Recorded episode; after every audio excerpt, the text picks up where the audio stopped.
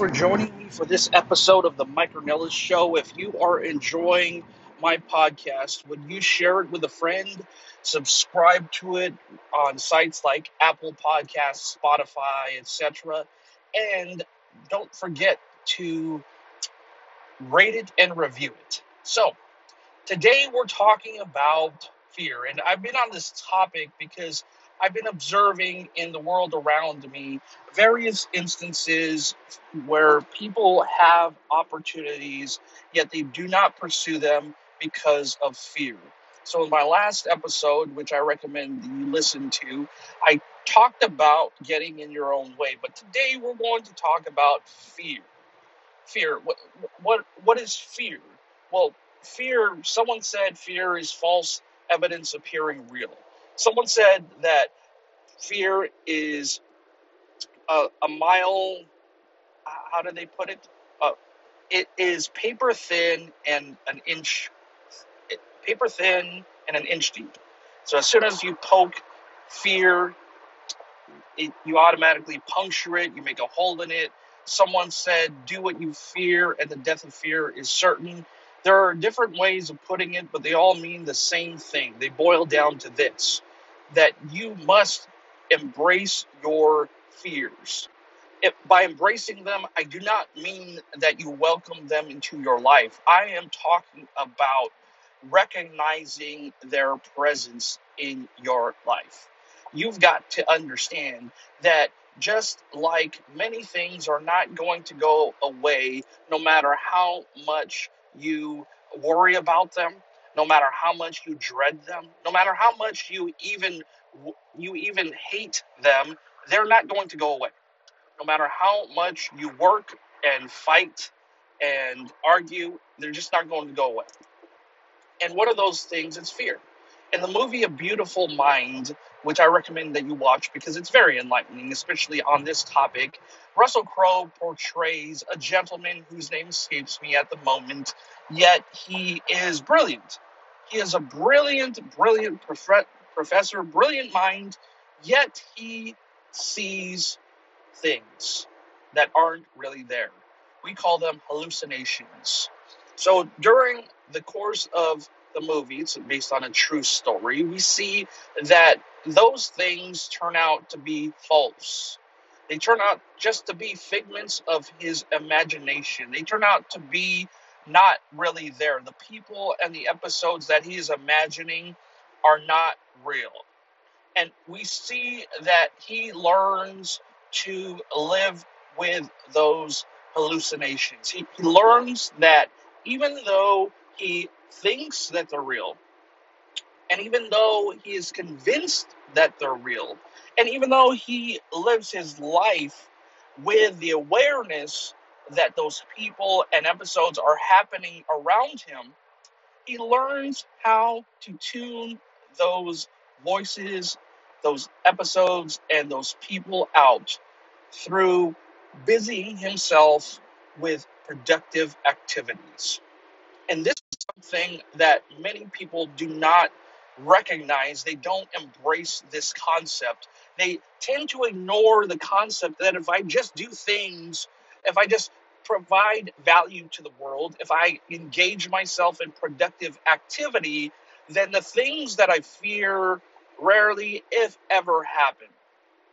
So let me draw a distinction, because what I am not saying is to just run out into the middle of a busy highway blindfolded during rush hour traffic. I am not saying that whatsoever, because there is a healthy form of fear that prevents us from danger and disaster. That keeps us alive. That keeps us away from harm as much as possible and keeps us centered and grounded. So when you embrace that kind of fear, then you are a well-rounded individual, because you understand that you can't be reckless, okay? What, what is recklessness? Well, it's doing things just for the sake of doing them. If you're not a stunt devil, if you're not an acrobat, then you probably don't want to be jumping off of buildings and doing somersaults from uh, platforms that are twenty feet in the air. It's just not a good idea. Whereas those experts, those professionals, they practice for days, months, and even years on end to perfect their craft, and still accidents happen, yet they are highly trained in those activities. So do those things that you are trained in, that you are that you are skilled at. Don't don't go jumping off of buildings or out of airplanes unless you are trained by somebody, an expert preferably. So there's a, a healthy form of fear that keeps us out of harm's way, yet there's an unhealthy form of fear that is totally mind-boggling to most people, because they we tend to be creatures of habit. And these types of fears keep us in a box. It's not that the things that we are concerned about will actually ever happen. It's just that we are we have convinced ourselves that those things will happen. And as a result, we put ourselves into a box. We take the same route to work or school. We do the same things every day. And we do not venture outside of our comfort zone. Somebody said that your greatest breakthrough lies at the other side of your comfort zone. And I agree. Because if you're not stretching yourself, it doesn't have to be every day either. If you're not regularly stretching yourself, it could be weekly, it could even be monthly, do, to do things that are outside of your comfort zone, that are outside of the norm, that even stretch you a little bit, that cause you a little bit of discomfort in a good way, not pain, not harm, but a, a form of pressure, then you're not growing as a person.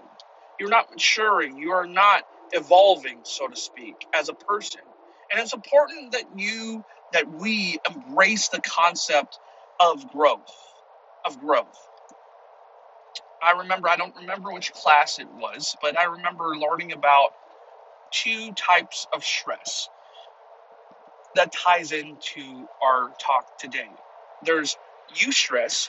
Eustress is a healthy form of stress. So that's, I've got to get this project done to make the client happy, so that way I can collect the nice paycheck, okay? The the nice uh, the, the nice rest of the balance that the client owes me for the project. That's a healthy form of pressure. A, a pitcher coming into the game in the ninth inning, his team up by two runs, bases loaded in the bottom of the ninth. That's a healthy form of stress. These things involve pressure-packed situations that require us to step up our game, to elevate our efforts. That's eustress. Now, distress, that's an unhealthy form of stress, because that's the worry stress. That's the one that gets us to curl up in a fetal position in the corner and hope for the best. I heard somebody say, hope is not a strategy. And the thing about distress is, because it's so unhealthy, it causes us to focus inward. You notice that eustress fo- focuses outward on others, on, uh, on satisfying others, on taking care of others. Whereas this form of stress, distress, it causes us to look inward. It, it causes us to take our eyes off of others and to focus only on ourselves and upon something that most likely will not even happen. So you and I, we know people who are deathly afraid of heights, and they ex- may extend this fear of heights to flying in airplanes. Yet when you study the numbers, the, the hard facts and figures over the last fifty years or so, you will find that the death rate, that the odds of you dying in a plane crash are not even worth mentioning. They're not even worth bringing into the conversation. You're more likely to get run over by a drunk driver just crossing the street than you are to die in a plane crash. So when they carry this unhealthy level of stress, distress, over to a concept of heights, then it becomes unhealthy, and it causes us to just focus on ourselves. And so this is what it boils down to. Do you want to provide value to the world? Because when you are providing value to the world, it requires you getting out of yourself. You can't strictly be focused on yourself and provide value to the world. It doesn't work like that.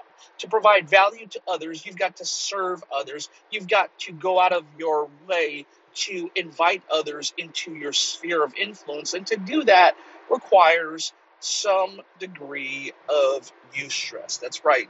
Some degree of healthy levels of stress. Am I telling you to get rid of all stress? No, I'm not. I am telling you to get rid of the wrong types of stress, the wrong types of worry, the wrong types of fears in your life.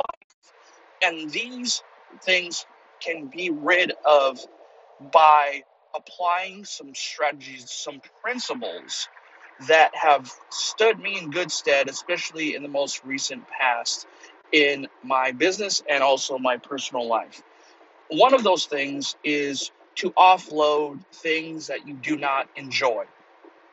That's right. So if you do not enjoy doing paperwork, then have your assistant do the paperwork and guide her as she does said paperwork. If you do not enjoy making follow-up phone calls, then have your assistant make said follow-up phone calls and coach her and guide her and course correct her along the way. If you do not enjoy making cold calls, then have somebody else do it. If you do not enjoy emailing and following up with proposals, then have somebody else do it. But make sure that you coach those people or whoever it is you delegate tasks to. So there's delegation. Another option is automation. So there are options to automate our text messages, there are options to automate our emails, there are options to automate pretty much everything nowadays. So another option is automate. Perhaps you look at technology and embrace certain technologies to make your life easier. So that way you're not constantly having to churn out uh, through manual labor and manual effort from yourself. You're not having to churn out all these new bits of content or bits of work. You could just set it and forget it. Another option is just to eliminate it. As in, maybe it needs to be done, but not by you, as in automation and delegation. Maybe it just doesn't need to be done at all. There are some things that just don't need to be done. Perhaps you are running around like a chicken with your head cut off, doing all these things, worrying and hurrying here, here, there, and yon, and you are simply running around in a hurry, but you're not productive. See, there's activity and there's productivity. And many, many people are just running around in circles and hoping that that leads to productivity. That doesn't, my friend. You've got to be productive. You've got to do things that actually move the ball in your life, in your business, in your family, in your health, in your in your faith. You've got to do the things that actually move the ball down the field, so to speak. You cannot allow yourself to be trapped into doing the things that you don't need to do, don't need to be done by you, or just don't need to be done at all. You've got to recognize that not everything is necessary, that some things are unnecessary. Some things just do not need to be done, period. And perhaps you make a list today of things that you don't do, things that you delegate, and things that you automate. You can find things. I can guarantee you, especially if you're an entrepreneur, especially if you are a busy supervisor, you can definitely find things that are your little pet projects that you say that you derive satisfaction from that you don't need to be doing. And I've heard people say, especially entrepreneurs, we're the worst. People say, oh, yeah, I like to do it because it calms me. It centers me. It comforts me. I'm like, uh, you ever heard of taking a nap? That's what calms me. That's what comforts me. That's what centers me. Uh, you, you ever heard of, uh, you know, going for a coffee break? That's what calms me, centers me, comforts me. You, you ever heard of watching a good movie or reading a good book? That calms me. That centers me. That comforts me. Uh, but what doesn't calm me, what doesn't center me is just uh, is doing things that I don't need to be doing. Because here's what I've found from my painful experience, all right? So I've got I've got every I've made every mistake in the book. So I, I don't pretend or even venture to say that I've got it all together or I know all the answers or that I'm it, okay? I don't say that by any stretch of the imagination. If when you see people, when you see successful people, why are they successful? Because they've made more mistakes than others, yet they have learned from those mistakes. And so when you see those people and they're successful and they've reached, they've achieved something that you have yet to achieve, that you only hope to achieve, then you know that they made a whole lot of mistakes along the way. You know that they have tried, failed, and have skinned knees, bumped their heads, and they have just goofed up on so many occasions that it's not even fun. If you knew all the mistakes that they made, you would just cry because you know that those people goofed up beyond comprehension. And so when you see the those successful people, we tend to envy them and we tend to think, well, you know, I I want to be like those guys because they've got it all together. Yeah, they're further ahead than you are for sure, but that's only because they have embraced the learning curve and they have understood that there's different, that there's healthy types of stress and then there's unhealthy types of stress, and they have embraced the healthy types of stress as much as possible and eliminated, delegated, or automated as many tasks as possible. And that's what I hope and wish for you, is that you wrap your head around the idea that you can prosper even with worries, even with fears, even with limitations of different shapes, sorts, and sizes. You can prosper. You don't need to do it all. You don't need to be it all. You don't need to always be the one who is who takes charge of those menial tasks. You can be successful in spite of limitations that hold you back. And if you enjoyed today's episode, would you rate it, subscribe to it, share it with a friend?